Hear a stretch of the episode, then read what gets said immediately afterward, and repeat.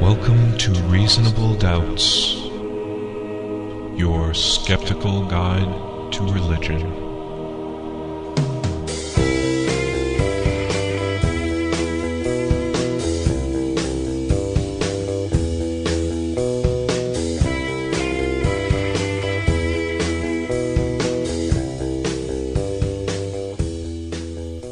Welcome to Reasonable Doubts, the radio show and podcast for those who won't just take things on faith. Coming to you from Grand Rapids, Michigan, the clasp on America's Bible bra. You can find us online at www.doubtcast.org. Or those of you in West Michigan can listen to us on Public Reality Radio, WPRR 1680 AM. My name is Dave Fletcher. With me in the studio are my fellow Doubtcasters Jeremy Beahan. Yellow. And the good doctor, Professor Luke Galen. We need a secular alternative, like coming you from Michigan, America's oven mitt, or you know, America's high oh, five. That's, see, that's good. That's good. It's a geography joke. Coming up in this show, we have another Skeptic Sunday School with a look at the New Testament, and of course, an interview with author Robert Price. On last week's episode, we talked a little bit about the Old Testament and we looked at the documentary hypothesis about how the Old Testament was composed. The, the idea being that there are multiple different authors and this was all put together. Why is it called the documentary hypothesis? Because people made movies Different- about it. Different documents. Werner Herzog. For our documentary hypothesis, we have our guest Werner Herzog. Oh, I felt gosh. the soullessness of his eyes. Some would say this kitten is adorable, but I refuse to cuddle it because cuddling it would be the same as lying to this cat. The world is not a gentle place. And he goes You know, on like that. And, and I've only seen one Werner Herzog movie, and that's Grizzly Man, but it's it's one of my favorites ever. So, but uh, the documentary hypothesis is this taken as gospel, or is this uh, one of many schools of thought when it comes to biblical criticism? Isn't the documentary hypothesis kind of in decline nowadays? Isn't it just a hypothesis? Well, we will leave the ju- is it just a theory stuff behind. Mm-hmm. First of all, the documentary hypothesis, it still is the scholarly consensus in biblical studies right now as to the origins of the Torah. It has been criticized and it ha- and it has defenders as well. And so far it has still won out in the hearts and minds of most of the people in the field. Right. But it is true that in the last couple of decades, especially, there's been a lot of extra heat on the documentary hypothesis. And one of the reasons why is because it can get awfully speculative when people are going in and making the divisions in these texts, you know, trying to figure out what one source is from the other source and how they've been combined. It can be awfully speculative. And oftentimes, it's unclear what source a text should belong to. There's also some internal contradictions, some things that are pretty hard to smooth over with the theory. And Yeah, but we should just kind of ignore those and focus on the ones that fit with the theory, right? well, really, most of what we brought up in that episode, the last episode, the first part of our look at the disunity of the Bible, really doesn't stand on the documentary hypothesis itself. And this is this is key. Why is the documentary hypothesis being criticized? Or rather, what are the alternatives to the documentary hypothesis?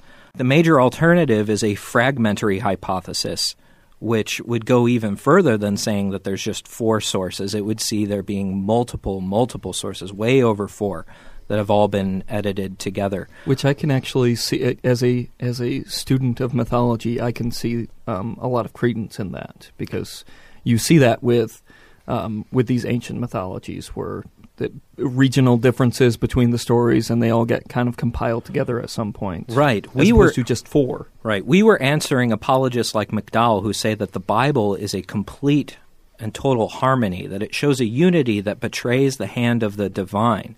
And so I always find it funny when apologists seize upon weaknesses in the documentary hypothesis to support their viewpoint. Because alternatives to the documentary hypothesis make a worse case for the unity of the Bible Right. than does the documentary hypothesis. For example, one of the one of the best criticisms at the heart of the documentary hypothesis is that there seems to be a fundamental contradiction. The idea is that these contradictions that we find in the text, these discrepancies, are the result of the blurring of these different sources. If you were to go to the individual sources J, E, D, and P, you would find that those are complete, coherent, unified stories without contradiction. And the idea is, though, the final editor, whoever put this all together, was apparently okay with putting together contradictory texts, didn't didn't mind a diversity of influence being brought into the text. If they were of that mind and they were tolerant of disunity, then why should we assume that the original sources were coherent? Why should we assume that they were unified? Good point. And that's kind of the central critique of the documentary hypothesis. Well, that is also an acknowledgement of the fundamental disharmony, disunity we find in the Bible. It doesn't make the apologist case any better off to say, well, we can just do away with this theory. And besides, even if things don't break in directly into J, E, D, and P sources, it doesn't mean that the particular conflicts that we cited, that the doublets, uh, or the differences in worship, the differences in the laws they're supposed to follow, those aren't erased. Those don't vanish with a particular theory that's meant to interpret them. Well, anyways, moving on, this is part two of our look at the disunity of the Bible. For those of you just tuning in, we are trying to counter the claim made by Josh McDowell and other apologists that the unity of the Bible is a strong argument in favor of its divine inspiration. We took the last episode showing that this is not the case, especially in the Old Testament, where Mm, you get yes. a diversity of opinions, contradictions, discrepancies, anywhere from minor details Numerical differences. all the way up to themes as broad as how are they to properly worship God? What are the laws they are supposed to follow? creation. Yes. What? How did creation precede itself? My question to you is how prevalent is this argument? We have McDowell making this case, but is this a is the inerrancy of the Bible, the cohesive nature of the Bible, an argument that a lot of apologists use, or is or is this an argument that's fallen out of favor? I simply don't know how prevalent it is, but I know from my own personal experience and even talking to other people that this is one of those that is very intuitively appealing. It to may not be so much with scholars, and it may be with scholars, but it certainly is with the with yeah, it comes up all the time the when I argue person. with people Yeah. about Yeah. like you know. I I think it's especially brought up when people feel threatened or challenged. When they are assaulted by doubt on the outside, they they retreat to this and say, "No, but the Bible I read is unified. It tells one story. Right. It's harmonious." And you see that on both sides, both with fundamentalists and with, with more liberal people too, where they say, okay, the stories may differ, but the, the key message is the same, and it's not. Well, we talked about the Old Testament last time. This time we are moving into the New Testament. Turning to the New Testament, one of the best places to look for disharmonies or discrepancies would be in the Gospels themselves, in their accounts of Jesus, in their explanation of his life, And his miracles. his identity, his personal significance. But we've already covered that in two great Reasonable Doubts episodes. Really, that some you of our check best, out. I think. I think so too. Those episodes are Episodes 26 and 27. cross examining the four witnesses, and we do encourage you to check those out. So we're going to focus instead on some part of the New Testament that we haven't actually looked at before. And to start us off, I'm going to present you guys with a challenge that I learned way back in my Bible college days. This is something those hardcore dispensationalists taught me. Ooh. Yes, to try to rattle other Christians. And incidentally, I should say this is this is only going to be a challenge to a certain variety of Christians. This will mostly be evangelical Christians that'll have a problem. We'll with try to put ourselves in that mindset. But yes, um, what is the gospel, Dave and Luke? Um, as far as what is the good news, what do you need to know to be saved? Jesus. What about Jesus? That Jesus was God. That's it. Ye- You are so going to hell, But Jesus is God. He's the, the way, the truth, and life. That's all I need. Luke. Can you do better than this? Well, if you were to ask Paul and everything f- since then, Paul would say the significance of Jesus is his death and resurrection. We're not Wh- talking about what he Paul. We're talking about, about, about Jesus. So, so whatever, so the stuff that he talked about and uh, his message ministry was relatively irrelevant to Paul. Well, yes, the gospel that I think a lot of Christians believe in, and they a lot of born again Christians believe in, and they will preach this to other Christians. This is what you must know and believe to be saved. Is in 1 Corinthians 15, verses 1 through 4. Now I would remind you, brothers and sisters, of the good news, that word means gospel, that I proclaimed to you, which you in turn received, in which you also stand. Skipping down to verse 3 that Christ died for our sins in accordance with the Scriptures, and that he was buried, and that he was raised on the third day in accordance with the Scriptures, and that he appeared to Cephas and then the twelve. Oh, yeah, the Heidelberg Catechism that I am not my own, but belong body and soul to Jesus Christ. I was supposed to learn that at some point. This is the Christian gospel. The next part of the challenge would be to go all the way back to Matthew chapter 3, where you find John the Baptist and Jesus essentially preaching the same message. Matthew chapter 3 verse 3, that is repent for the kingdom of heaven has come near. In other passages it says repent and be baptized for the kingdom of heaven is near. And you can see by following following Jesus' ministry in the rest of the gospels, he's preaching the same message. Repent and be baptized for the kingdom of heaven is near. Now, to most Christians, that doesn't appear to be any different. Right. To me, it does. Well, yeah. One is saying, change, change your heart, change your mind, turn mm-hmm. away from your sin, and do this thing, get baptized, and Right. then you'll be saved. And the other one is saying, believe in Jesus' death, burial, and resurrection. But I think most Christians go, no, no that's the that's essentially the same message. Um, Because they if would you have believe in the understood it to be the same thing. Yeah, you're you're Right, that's what, and when you're Yeah. being baptized, you're acknowledging that Right. Jesus Or they died. sometimes they they justify the discrepancy by saying uh, Jesus' works and his teachings wouldn't have meant anything if he wouldn't have been the Son of God and died and rose Right. again, and, Right. proved, and proved that he was. right. Otherwise, he just would have been Socrates or something. But where the challenge comes in is if you look at Matthew chapter 16, this is when Jesus first begins to share with his disciples. It even says in verse 21 From that time on, Jesus began to show his disciples that he must go to Jerusalem, undergo great suffering at the hands of the elders and the chief priests, and be killed, and on the third day be raised. And how do the disciples react to that? They don't know what the hell he's talking about. They have no clue. You're the Messiah. what are you talking about? Peter says, God forbid it, Lord. This must never happen to you. And then you get, Get the thee whole, behind me, Satan. Yep. This is in Matthew. This isn't just the text where if, if you're familiar with if you're familiar with the gospels, we mentioned Mark in those episodes was the messianic secret. People didn't know about Jesus. This is in Matthew. Don't tell. Where people are held accountable to knowing who Jesus is. Right. And even in Matthew here, They're clueless. they don't know what this death, burial, and resurrection is. So the question is if they have in all the chapters previous, all the way up to chapter 16, if they're going into the villages of, of Israel, if they're out there preaching the gospel, and Jesus has been too, what have they been preaching if it doesn't include Jesus' death, burial, and resurrection? If they don't even understand, and that sounds odd to them, Right. that that's what Jesus is going to do, they must be preaching a different gospel. In other words, they're preaching a gospel, yes, repent and be baptized. This means become a righteous person, forsake all your unrighteous deeds. Live be identified lives. be identified with our community through baptism. Why? Because the kingdom is coming, because the end is near, and then you will get access into the kingdom if you're familiar with uh, debates in Christian theology, you're probably noticing what's coming up here. This is the whole faith versus works dichotomy. Right.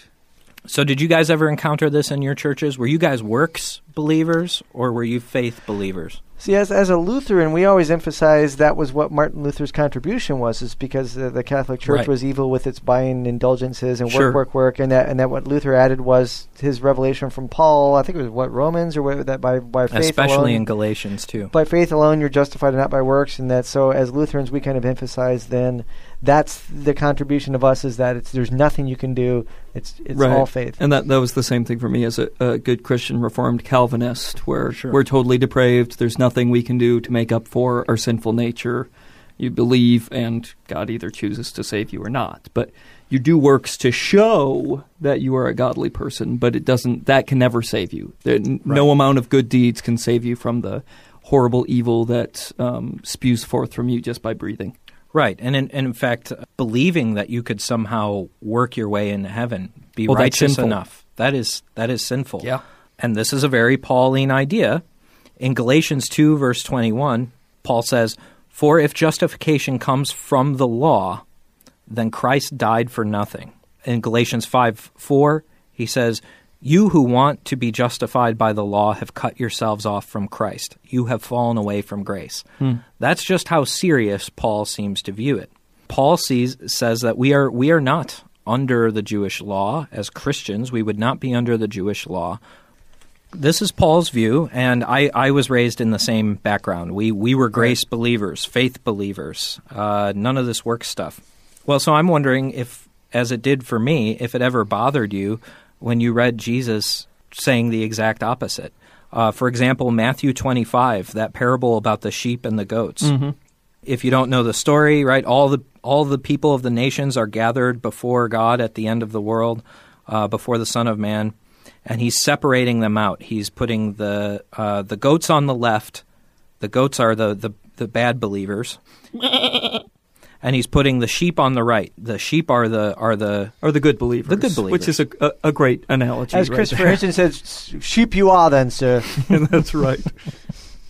Then the king will say to those at his right hand, Come, you are blessed by my Father, inherit the kingdom prepared for you from the foundation of the world. For I was hungry, and you gave me food. That's right. I was thirsty, and you gave me something to drink. I was the stranger, and you welcomed me. I was naked, and you gave me clothing. I was in prison, and you visited me. Now, what do these sheep say to Jesus right after this, or the Son of Man right But- after this? But when did we ever do that? Yeah, exactly. This is in verse 37. Lord, when was it that we saw you hungry, gave you food, or, or thirsty, gave you something to drink? Blah, blah, blah, blah, blah. And he says, I tell you, just as you did it to one of the least of these who are members of my family, you did it to me. Just very exclusive, too. Members of my family.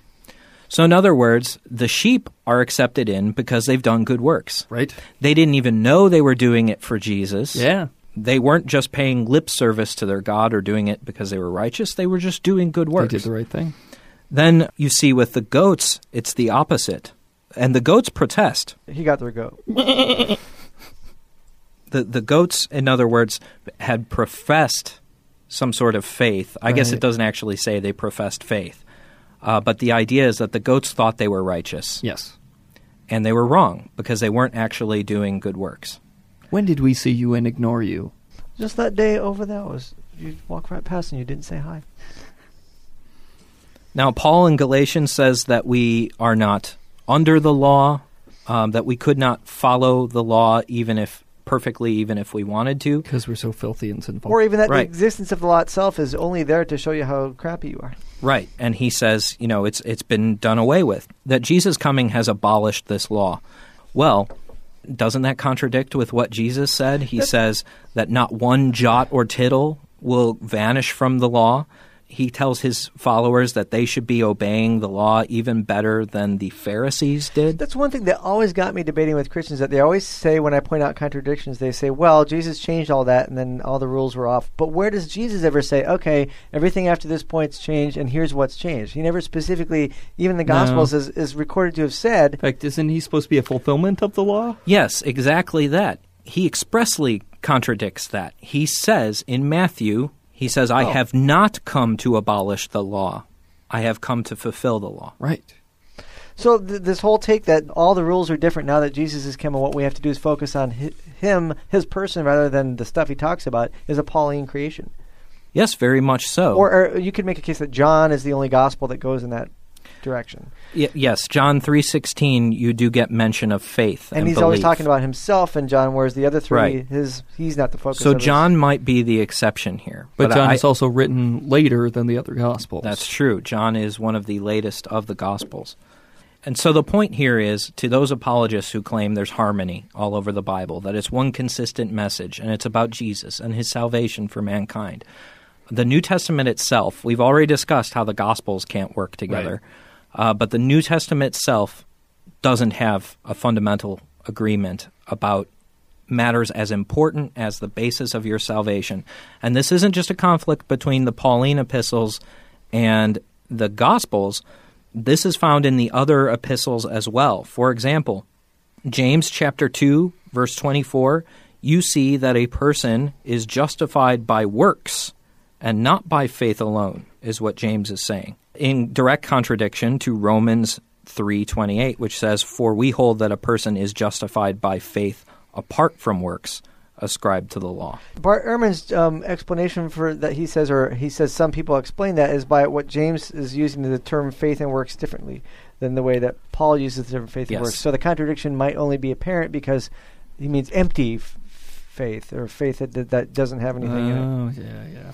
Yeah, yeah. I've I've read Ehrman's position on that, and I, I think it's a holdback back from his apologist days. I, I don't think I don't think those verses can be harmonized. In part, and even Ehrman acknowledges this, in part because in both those passages, the passage in James and uh, in another passage in Galatians, they both refer to Abraham. Uh, Paul says nobody is justified by uh, works because Abraham just believed and it was counted to him as righteousness.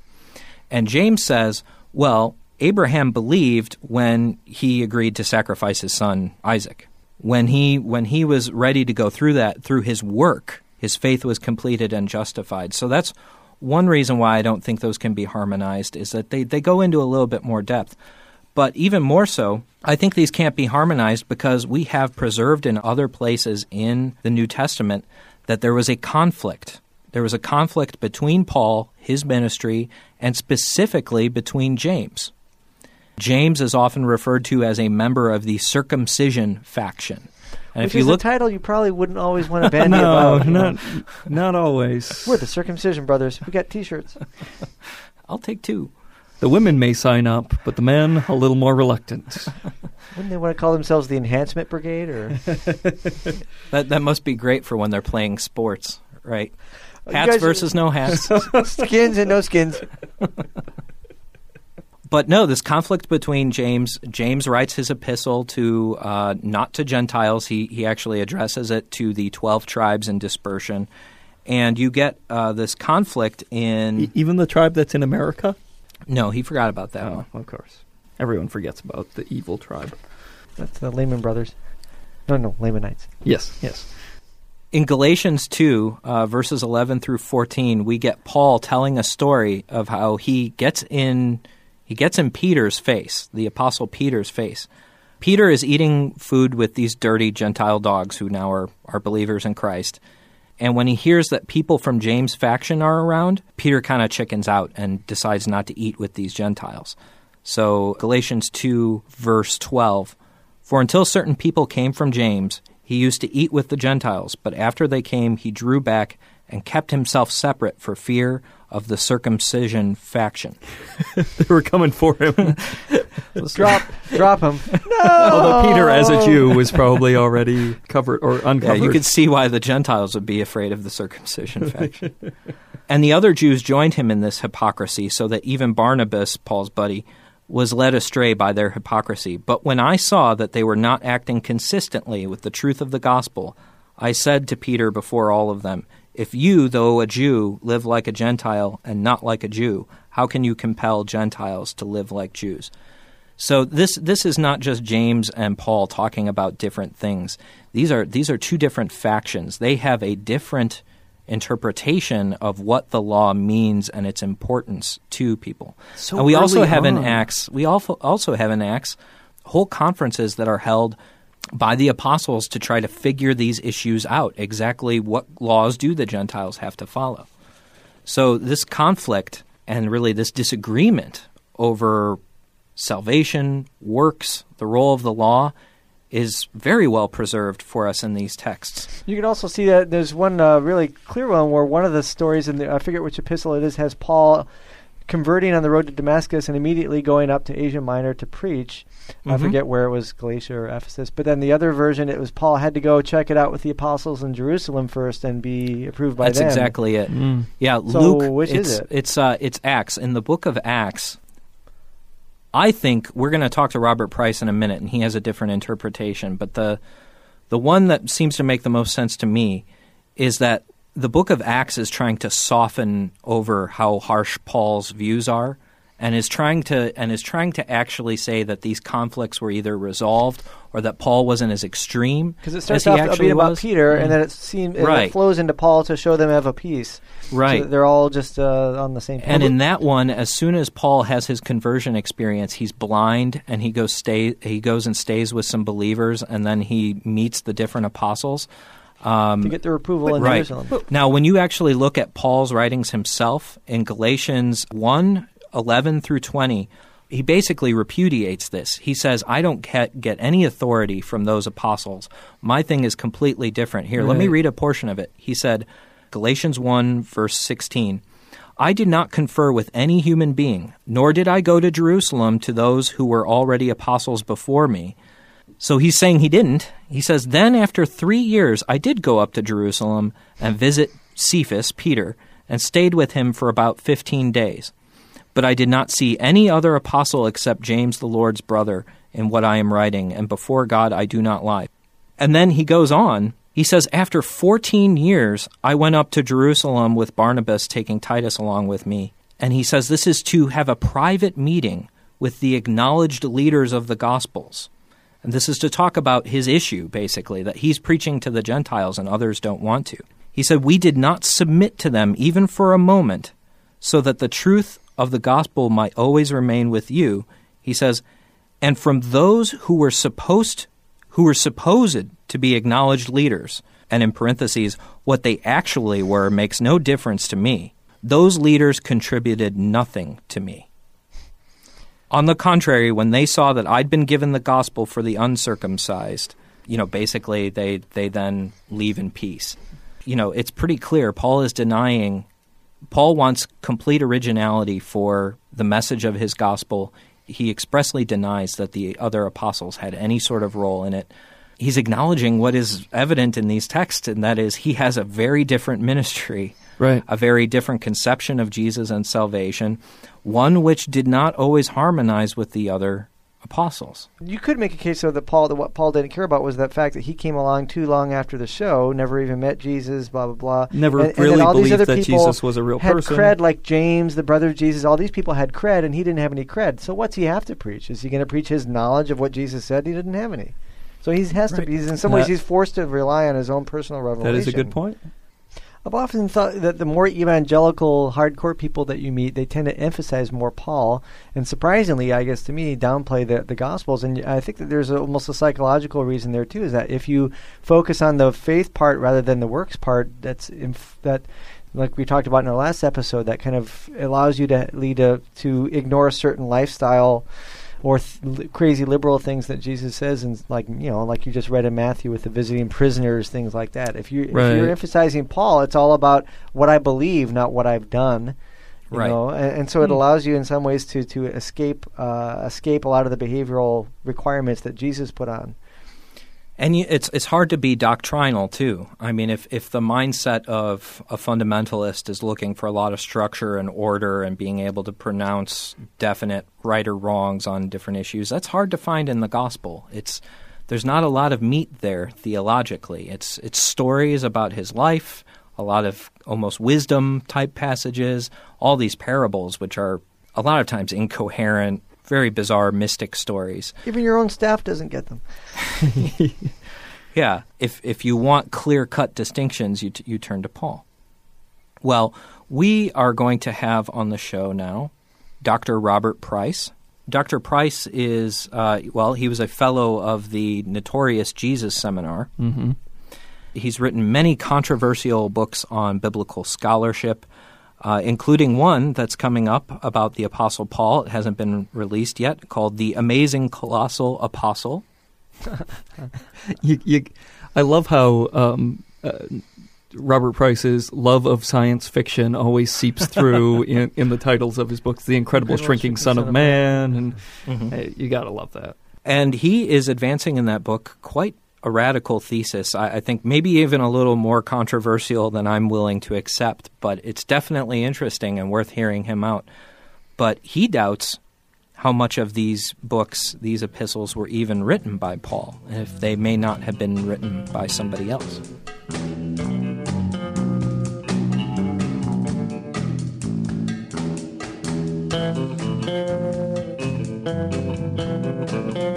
Joining us on the show is Dr. Robert M. Price. He is the professor of biblical criticism at the Center for Inquiry Institute, as well as the editor of the Journal of Higher Criticism. His books include Deconstructing Jesus, The Incredible Shrinking Son of Man, and the upcoming book, the amazing colossal apostle. Dr. Price, thank you very much for joining us on Reasonable Doubts. Oh, it's a privilege. So, I read your book, uh, The Incredible Shrinking Son of Man, and it completely changed my view on the history of the Gospels. And I wanted to thank you for what an incredible book that is, bringing together all, all these different lines of evidence. And I'm very excited to hear that you have a book along the same lines on the Apostle Paul coming out soon the good old uh, amazing colossal apostle. As you can tell, I try to get my book titles uh, with the uh, impeccable scholarly uh, diction. I have another one on the resurrection I've written called Night of the Living Savior. there's, I'm, I'm, sure there's there's a small group of people that are absolutely delighted by that, and, and probably more people are like, huh. but uh, I'm fascinated to to see what you have to say about the Apostle Paul. We've been talking about that on the show today. Differences between the gospel accounts of Jesus' teachings and what you'll find in the epistles of Paul. And surprisingly, one of the things we talked about is that Paul really says virtually nothing about Jesus' life and sometimes makes you wonder if he really knew much about Jesus' life. Mm-hmm. That's right. Yeah, it's. Uh there's uh, this really it was slow and dawning on me. I think the first time I read about it uh, was uh, in uh, the great book uh, "The Jesus of the Early Christians" by G. A. Wells. Uh, it just had never occurred to me. I, I kind of assumed Paul was taking uh, as read uh, pretty much what was in the Gospels, but uh, it uh, because there are a couple of places where it sort of sounds like that, but it doesn't really bear scrutiny. He never mentions Jesus doing any miracles, and actually says that uh, though some people would prefer his preaching uh, to be verified or corroborated by miracles, he has none to offer, which is pretty astonishing hmm. if he had known the Gospels he doesn't seem to know that Jesus was a teacher. Uh, there's uh, two or three places where he says he has a word of the Lord, but in context it seems to mean that he he has a revelation from the, the ascended Lord or the heavenly Lord or something. He doesn't say, "Well, you know, Jesus of Nazareth once said." There's no intro like that, uh, and uh, then uh, the the business about anything that happened to Jesus, who who put him to death. There's no mention of any Roman government uh, or, or Herodian authorities.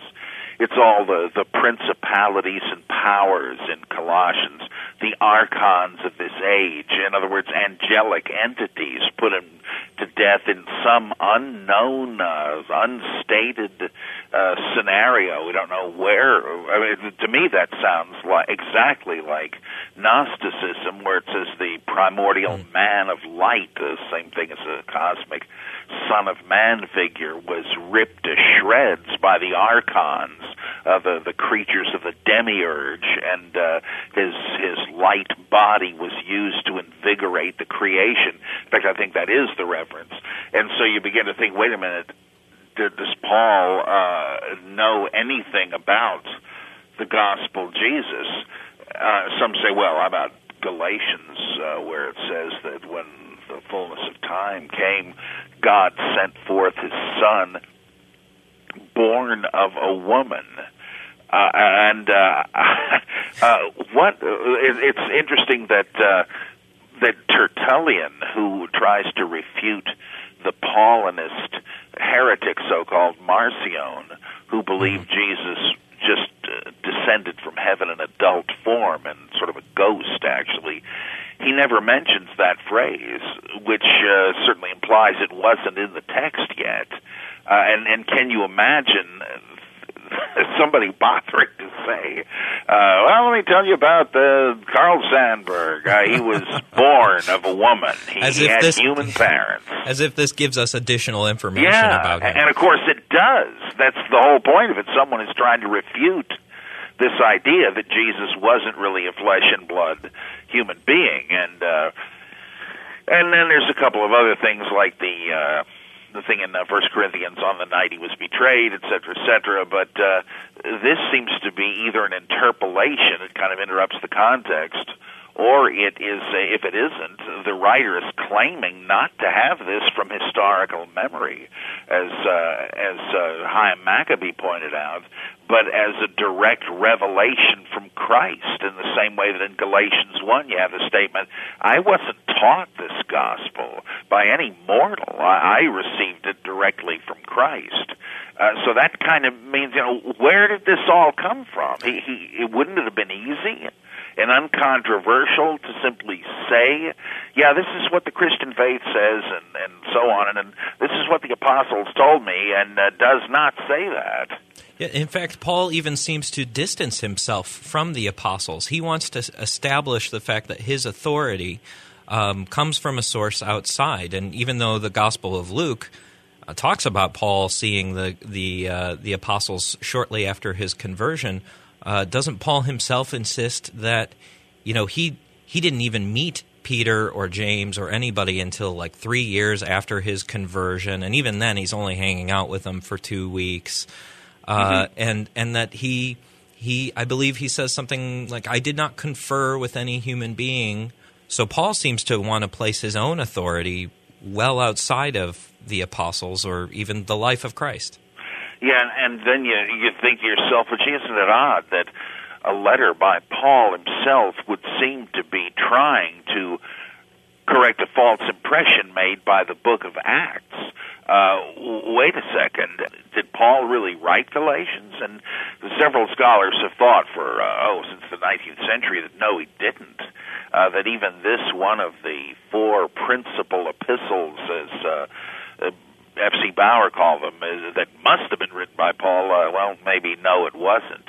Maybe this part of Galatians, at least, is actually trying to correct Acts, and, and that opens Pandora's box to the chaos. I think we really have that uh, Paul becomes just as shadowy a figure as as any ostensible historical Jesus.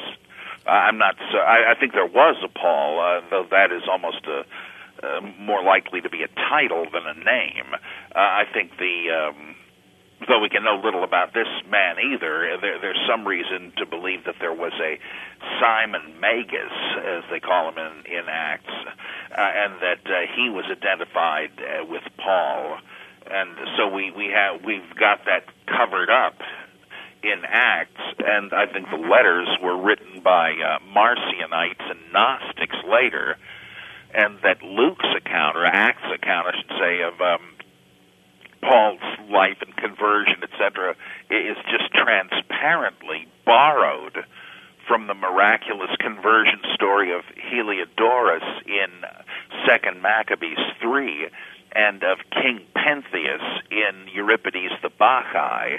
It's so close, and the influence of the Bacchae on Luke at many points is so clear. It really would be very uh, surprising if, if the the influence wasn't on that well, it had to be in that direction. The Bacchae had been written for hundreds of years and it was certainly well known. So I think the the story of Paul we read in Acts is sheer fiction, and we can even see where it was taken from. So who was this guy? And so were any does anything in the epistles go back to him? Just as when we read the Gospels now, we say, did Jesus say anything that's recorded here, or have other people done him the favor of attributing their uh, wisdom to him? Now, you said you believe that the letters may very well have been written by the Marcionites. For our listeners, I'd like you to explain more who, who are the Marcionites and who is uh, the leader of their community and, and what was their, their particular take on, on Christianity, I guess you could say. Well, we've always uh, simply uh, taken the, the New Testament as at its word and figured that there must have been a kind of Pauline, Torah-free uh, Christianity neck and neck, or should I say cheek by jowl, or whatever, uh, with uh, with uh, Jewish Christianity represented by Peter and James, who felt that well, Jesus is the Jewish Messiah. He certainly uh, must want his followers to keep the Jewish law, but that that over here their big opposition was uh, Pauline or at least Hellenistic Christianity, hmm. uh, where Paul and others said, well, at least the Gentile converts don't have to keep the Torah. Why should they have to?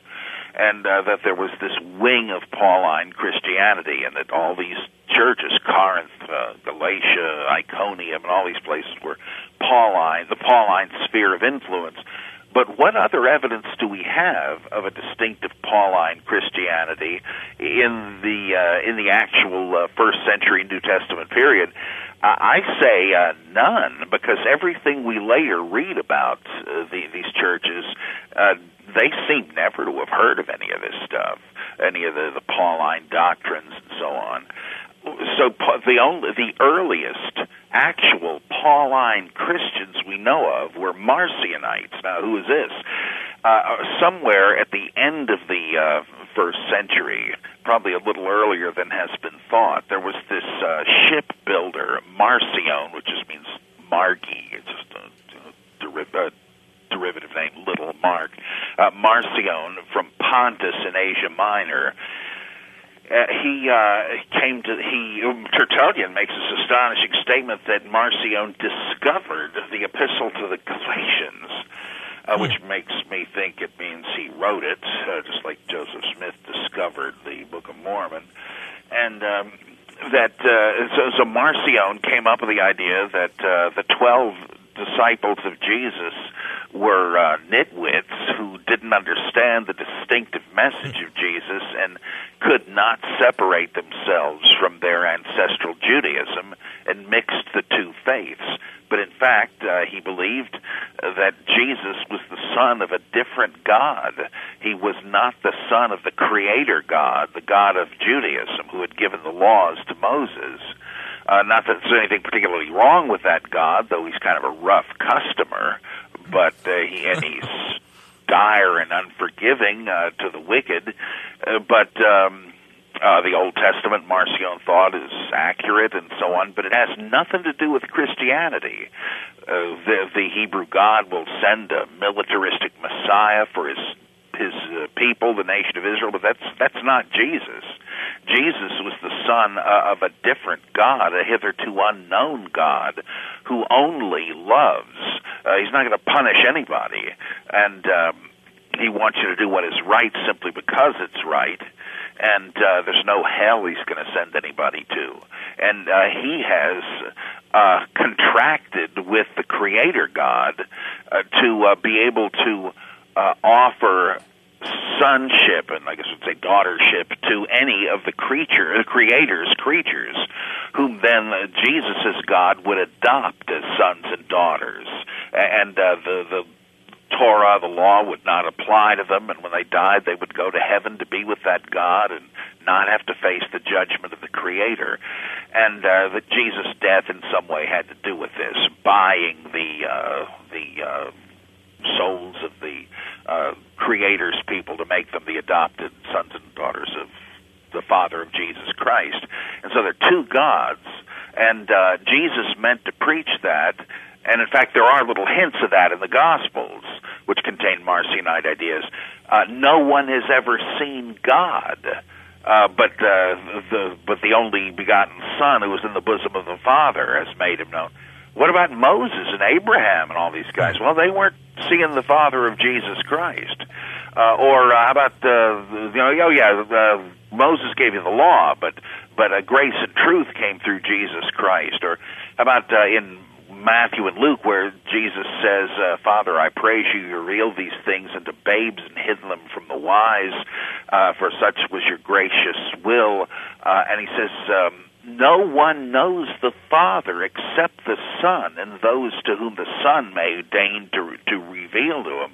Nobody knows God? Well, well, uh, that would make sense if he's revealing a new God.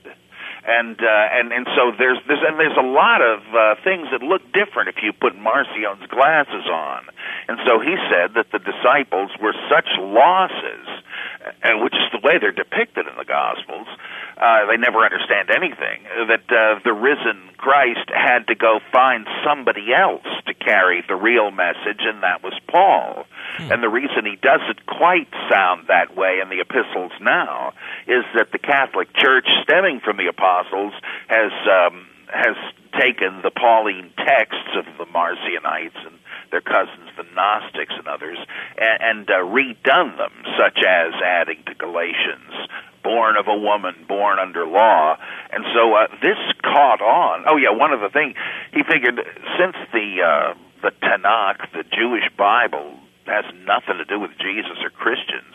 It would be good to have a Christian scripture. And so Marcion wrote this book called The Antitheses, showing the differences between Jesus and Judaism. Hmm. Then he wrote one uh, called uh, The Apostolicon, which was just a collection of uh, uh, Pauline epistles. The only ones, uh, as far as he was concerned, didn't have First and Second Timothy and Titus, which seemed to be anti-Marcionite, actually.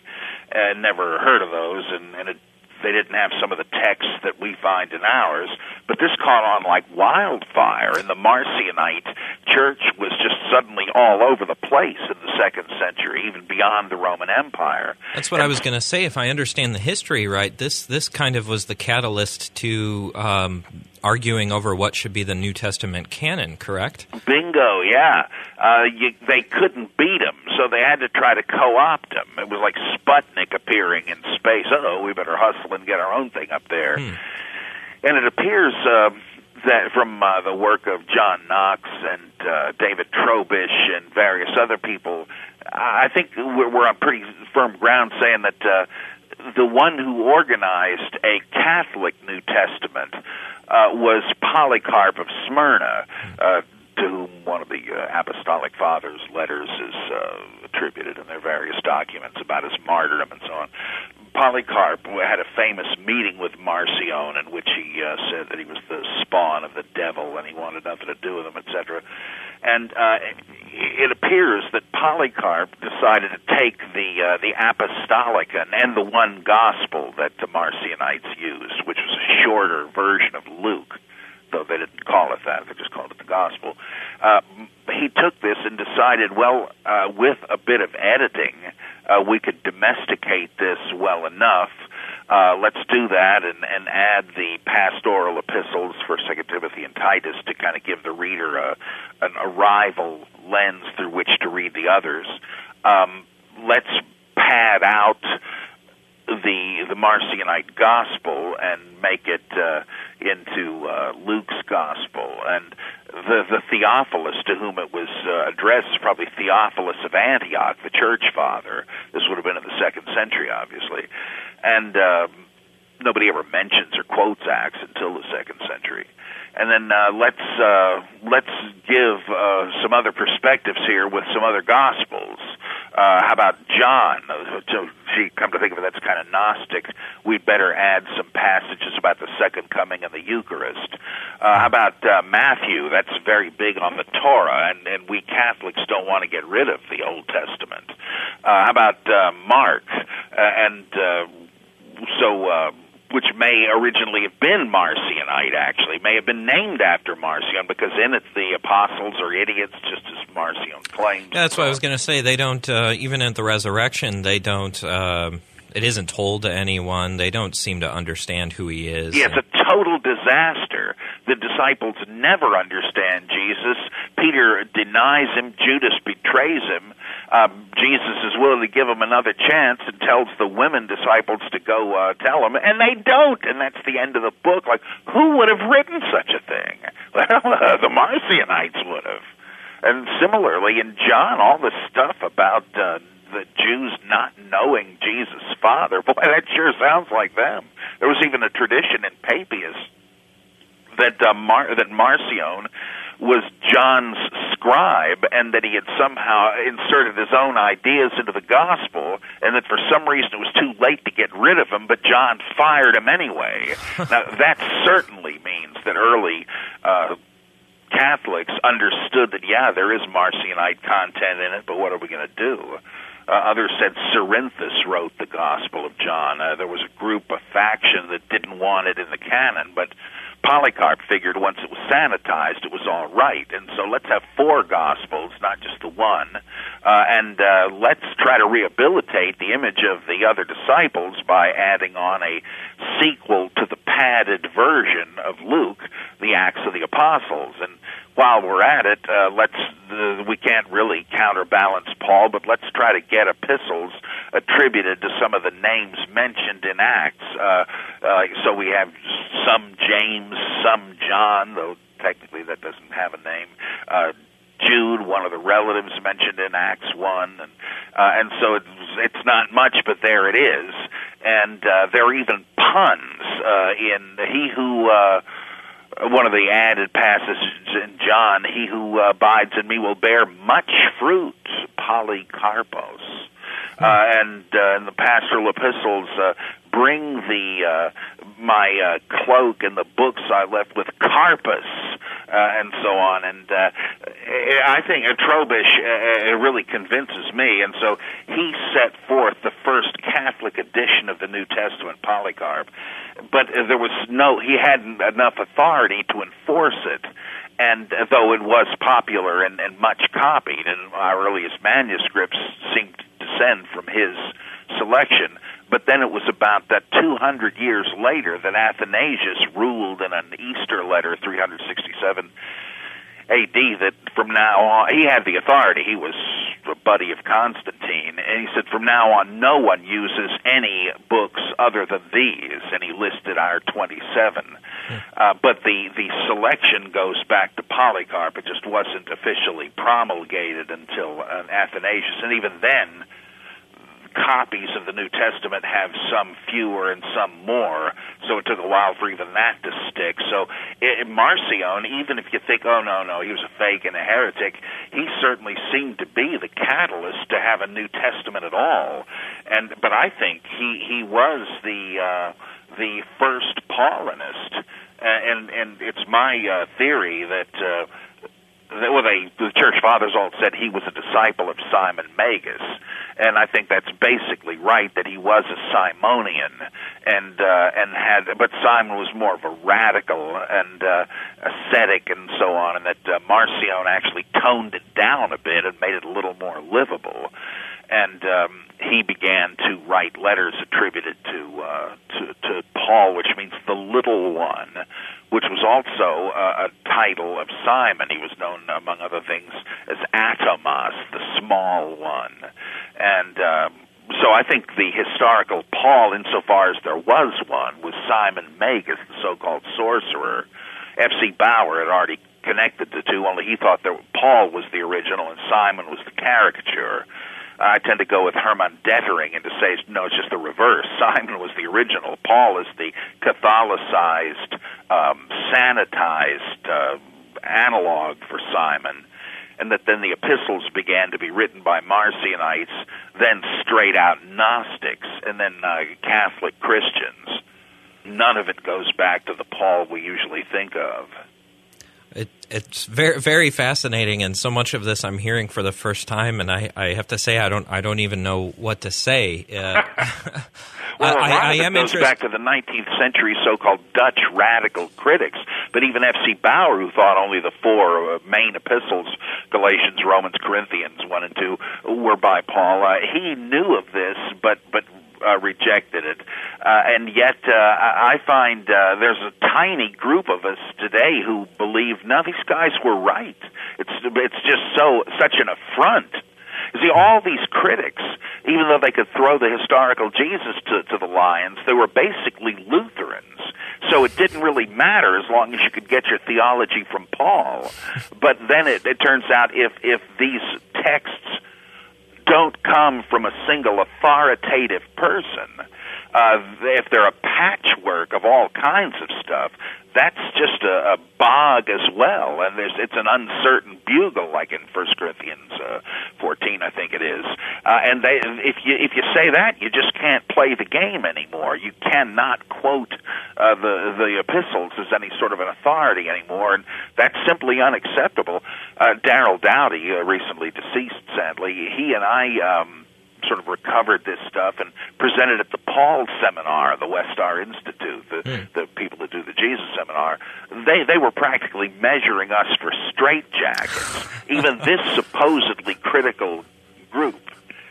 I, I guess one question is what what do you make then of the Paul's origin story within within the Gospel of Luke and within the epistles itself, his story of, of being a Pharisee, uh, a Pharisee who has Roman citizenship but has been gone through uh, rabbinical training. Uh, is is this all manufactured too, or? Oh yeah, yeah. It's uh, It's I knew there was the- evidence for this. Like, if you look at the Luke accounts, if you scrutinize, I mean, rather Acts, if you look at the accounts in Acts and you scrutinize it with, with his his telling, there's a lot of uh, there's a lot of evidence that doesn't line up. Even even the two accounts within the Book of Acts itself, there's contradictions. Yeah. hmm And I can't believe that the author was so stupid he didn't see that. Rather, he, he understood he was writing a literary work and didn't want to just bore the reader stiff as he as he risks doing, for instance, in chapter 11, where he almost word for word retells chapter 10. Hmm. Uh, and here he decided to change it up a bit, uh, and uh, a good bit. There are three versions of, of Paul's conversion, and one of them leaves out Ananias. Uh, there's a difference between whether Paul alone uh, saw anything uh, and heard the voice, or whether his traveling Right. companions did. And I don't think the author really cared so much about the details, uh, but he Judaizes Paul for the sake of keeping the Old Testament and, and making it one God. But if you look at the way in which Scripture is used in the Pauline epistles, as uh, as Maccoby points out, uh, it really sounds more like the Nag Hammadi use of Scripture. Uh, it uh, it does not sound like uh, anything like any technical rabbinic um, use insofar, I mean, except insofar some very basic ideas like reasoning from a lesser case to a greater one, but that was common Greek uh, polemical logic, and in fact, that's where Hillel got it, as, as all now acknowledge. Uh, all the rabbinic techniques of scripture interpretation came from uh, the Stoics and others. Um, the Palestine was thoroughly Hellenized long before, but uh, there's nothing that uh, looks like. Uh, you read a book like. Uh, uh, what is it? Uh, Paul and Judaism by W. D. Davies, considered a classic, trying to show what light is shed upon Paul by reading the the uh, the Mishnah. Uh, All I can say, having read that, is a mountain labored and brought forth a mouse. It really shows how unrabbinical Paul was. And uh, there's and this idea of him having been a Pharisee, uh, it's it just uh, nothing supports that. It's in act. Oh, the idea that he was a Roman citizen. How does this come up? Well, it comes up in a story where, if it were true, Paul would have mentioned this long before he did. Yeah, he just springs it on him all. Yeah, it's just it's good for dramatic purposes, like everything else in Acts, but it just doesn't hold water. And the um, guess it was the Ebionite Jewish Christians. They were willing to believe Paul had been a Pharisee, but they said this guy is so un-Jewish. Uh, he he couldn't have been a Jew, and they had this tradition that Paul was a Gentile who who converted to Judaism because he wanted to marry the daughter of the high priest which the Rechabites did, and that might actually make some sense that he had, a guy could join the, uh, could be a member of the Rechabite sect, a kind of a Qumran sort of a group. But they said he couldn't hack it and was and was rejected by his would-be father-in-law, and then decided to start his own thing. Well, I don't think that's true necessarily, but it does show how even Jewish Christians said this character is not Jewish. Where does that come from? And uh, I, I think that's that's so. It's just an attempt to Judaize Paul. Just as you know, the thing where I think it's in 21 where Paul meets James, the brother of Jesus, again, and uh, James says, "Look, I, I hate to tell you this, but uh, all of our people are zealots for the law, and they hear that you go all over the Mediterranean telling Jews not to circumcise their kids. Well, of course, uh, we know better than that, right? So why don't you take this money you brought and uh, and pay for the uh, the ritual cleansing of a bunch of our guys who are coming to the end of a Nazarite vow, which you are too, aren't you? And that way, everybody will see this public event Wink, and know that there's wink, nothing wink. to what they've heard. You're a good Jew yeah. it's so phony. You get the impression that James is actually suggesting a scheme right out of, right out of I Love Lucy or something, and and it's just all literary. It's an attempt to create a Jewish Christian Paul. Well, this is this is amazing. Um, when is this book coming out? I wish I could hurry them up on it a bit. Uh, they said it's sort of on the back burner for the moment. They don't publish a whole lot of books, uh, and uh, and once I get into it, uh, I, there's going to be a grueling editorial uh, process because the guy I work with tries to rewrite everything I write at that publisher. So I uh, I had that trouble with the pre-Nicene New Testament. Uh, so I, it's I'd be surprised if it was even out in a year. If, if I could find somebody else to publish it, I might do it. Well, this has all been really fascinating, and I can't wait to read the book. Um, before I let you go, I wanted to just get your take on another question. We've been the past couple of episodes responding to a claim made by Christian apologist Josh McDowell. Uh, his basic claim is that the, well, in his words, although this book, meaning the Bible, was composed by men, it is a unity that betrays the hand of the Almighty. There is complete harmony which cannot be explained by coincidence or collusion. The unity of the Bible is a strong argument in the favor of its divine inspiration. Now, you know the Bible just as well as, as just about anyone else out there. And I was wondering, what's your take on McDowell's claim? Well, that's just utterly ludicrous. Uh, on the one hand, if all of these books come from a single religion, there's no big surprise that you'd have uh, a kind of broad uh, commonality, but it it stops pretty fast. And McDowell and his buddies are able to maintain this illusion in their own minds simply because uh, they have at the ready a whole bunch of harmonizations of what mm. even they admit are apparent contradictions. Say James seems to disagree with Paul. Okay, but that's just apparently. Uh, if you could get them together in the same room, in my imagination, uh, you could get them to agree. Uh, well, wait a minute. Wait a minute. You're telling me it's only from the standpoint of faith in the inspiration of the Bible that a harmonization would appear plausible. Someone outside of it, without that agenda, without that urgency, would see that it apparently, that is plain sense on the surface, does not agree, well, then you're admitting there is no impressive unity. Because these guys do handbooks, dictionaries, encyclopedias mm-hmm. of biblical contradictions and how to try to pass them off. Uh, if you do that, you are admitting there is no such apparent seamless unity. You're just saying, well, give us some time and we can try to come up with an, you know, now let me explain.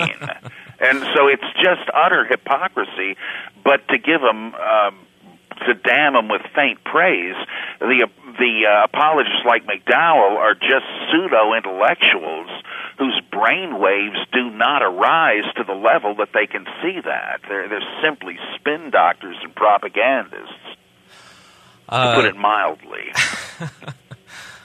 Uh, well, in a sense, that's charitable because you're not calling them frauds. At yeah, that's what I mean. Yeah, I assume they believe frauds. it, but they just they can't connect what they're doing. Hmm. I've often thought that one of the best ways to, if, if you were trying to uncover probable contradictions and, and flaws in the Bible, one of the best ways to do it would be just to crack open an apologetics text. Yeah, that's exactly right. And you could get a nice little index of them. Yeah, they don't seem to realize the fatality of their position.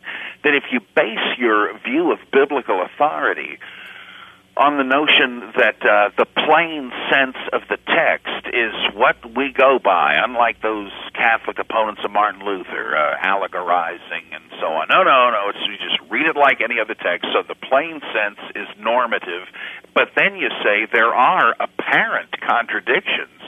You're admitting that it contradicts itself on the very level on which it's supposed to be authoritative. Mm-hmm. You could try to get out of that by going into allegorizing it, but then you open Pandora's box to the theosophists, the Catholics, any sectarian lunatic that wants to do gematria with the Bible. And they don't want they know better than that, but they just again it's a completely incoherent model of biblical authority. I totally agree. Well, thank you so much Dr. Price for joining us on the show. Is there a website where our listeners can check out more of your writings and, and a list of your books and Oh yeah, there's all kinds of uh, stuff in which one can get mired at uh, my uh, website, Robert M. Price, no dots or anything, one name, Robert M. Price. Then dot mindvendor dot com. Mindvendor is spelled M I N D V E N D O R. Oh, and I almost forgot the the Bible Geek podcast. Oh yeah, yeah. I may be doing one tonight. In fact, Great, great. It's it's it's incredible. I always really enjoy listening to it. Uh, all right, appreciate that. And I know our listeners would, would, if they don't already know about it, would find that to be a, a fantastic podcast. Well, thank you so much again, uh, Dr. Price, for joining us on. Uh, thanks for Doubts. putting up with me.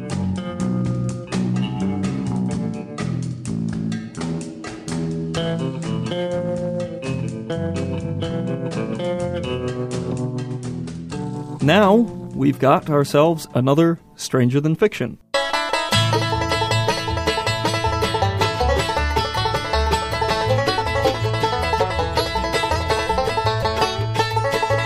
Christian couples share email addresses to stay faithful.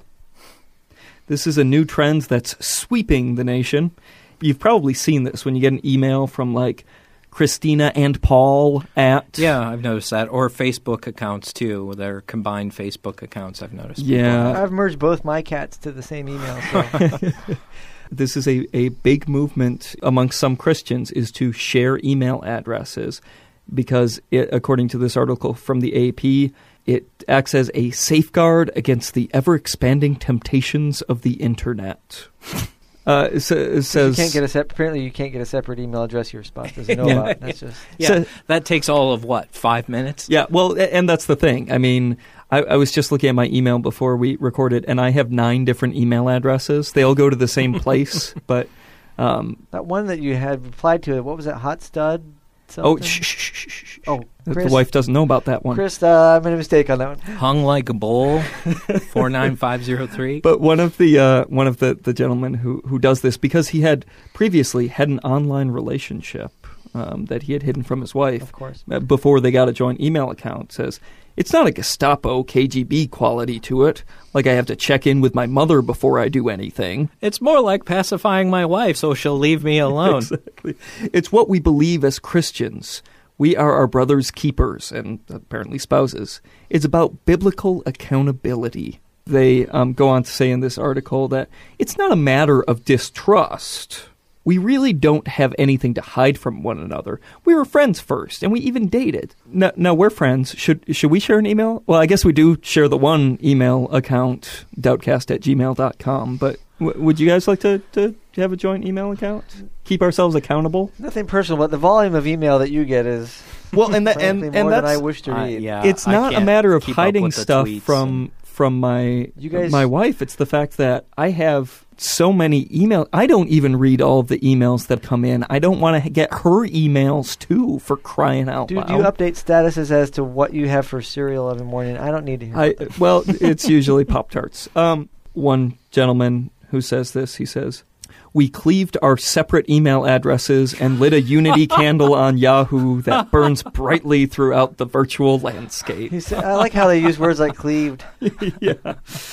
So yeah, um, and uh, uh, another advocate, the guy who actually does the stuff Christians like blog, shares an email address with his his wife. He says it's so easy to make dumb mistakes online. We don't have this precedent for how these online friendships work. For me, it's just a safety meas- measure. I don't want to be just floating out there. And they talk about how it's apparent just from the email address that they're married. That way, that you know, when they're sending out business emails, that no one you know- starts to think, "Oh, maybe this dude's interested in me." If if I thought every contact my wife had online was a potential marital affair, I would just live my life in such paranoia that I, I can't I can't imagine what goes through the heads of these people. Yeah, it's It it's must be terrifying. much like back on our sex, drugs, and rock and roll episode, we talked about the Triple X Church and and this Yeah, yeah. the software. The accountability software where you Yep. you install spyware onto your own commu- computer. I'm no psychologist, guys, but have you ever heard the term projection?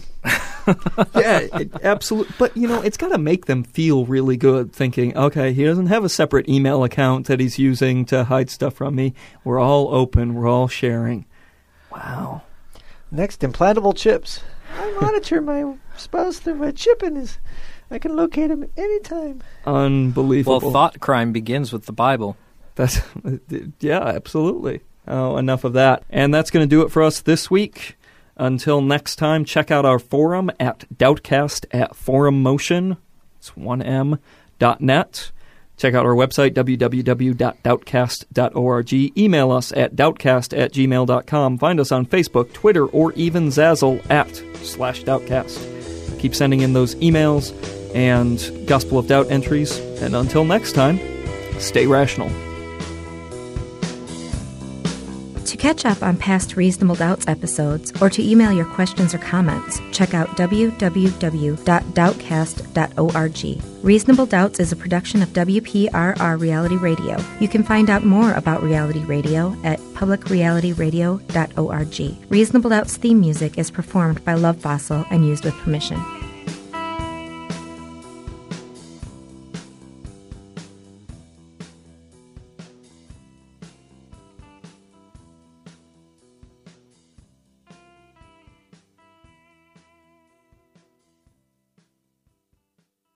And, and I've only seen one Werner Herzog movie, and that's Grizzly Man, but it's it's one of my favorites ever. So Clearly, Well- this man is crazy and deserved to get his skull crushed. But we cannot help but to see our own skulls crushed. Sounds the like we don't need Rob's world. This is uh, this is Jeremy doing Rob St. Mary doing Werner Herzog. this is very meta. All right. It needs more cowbell.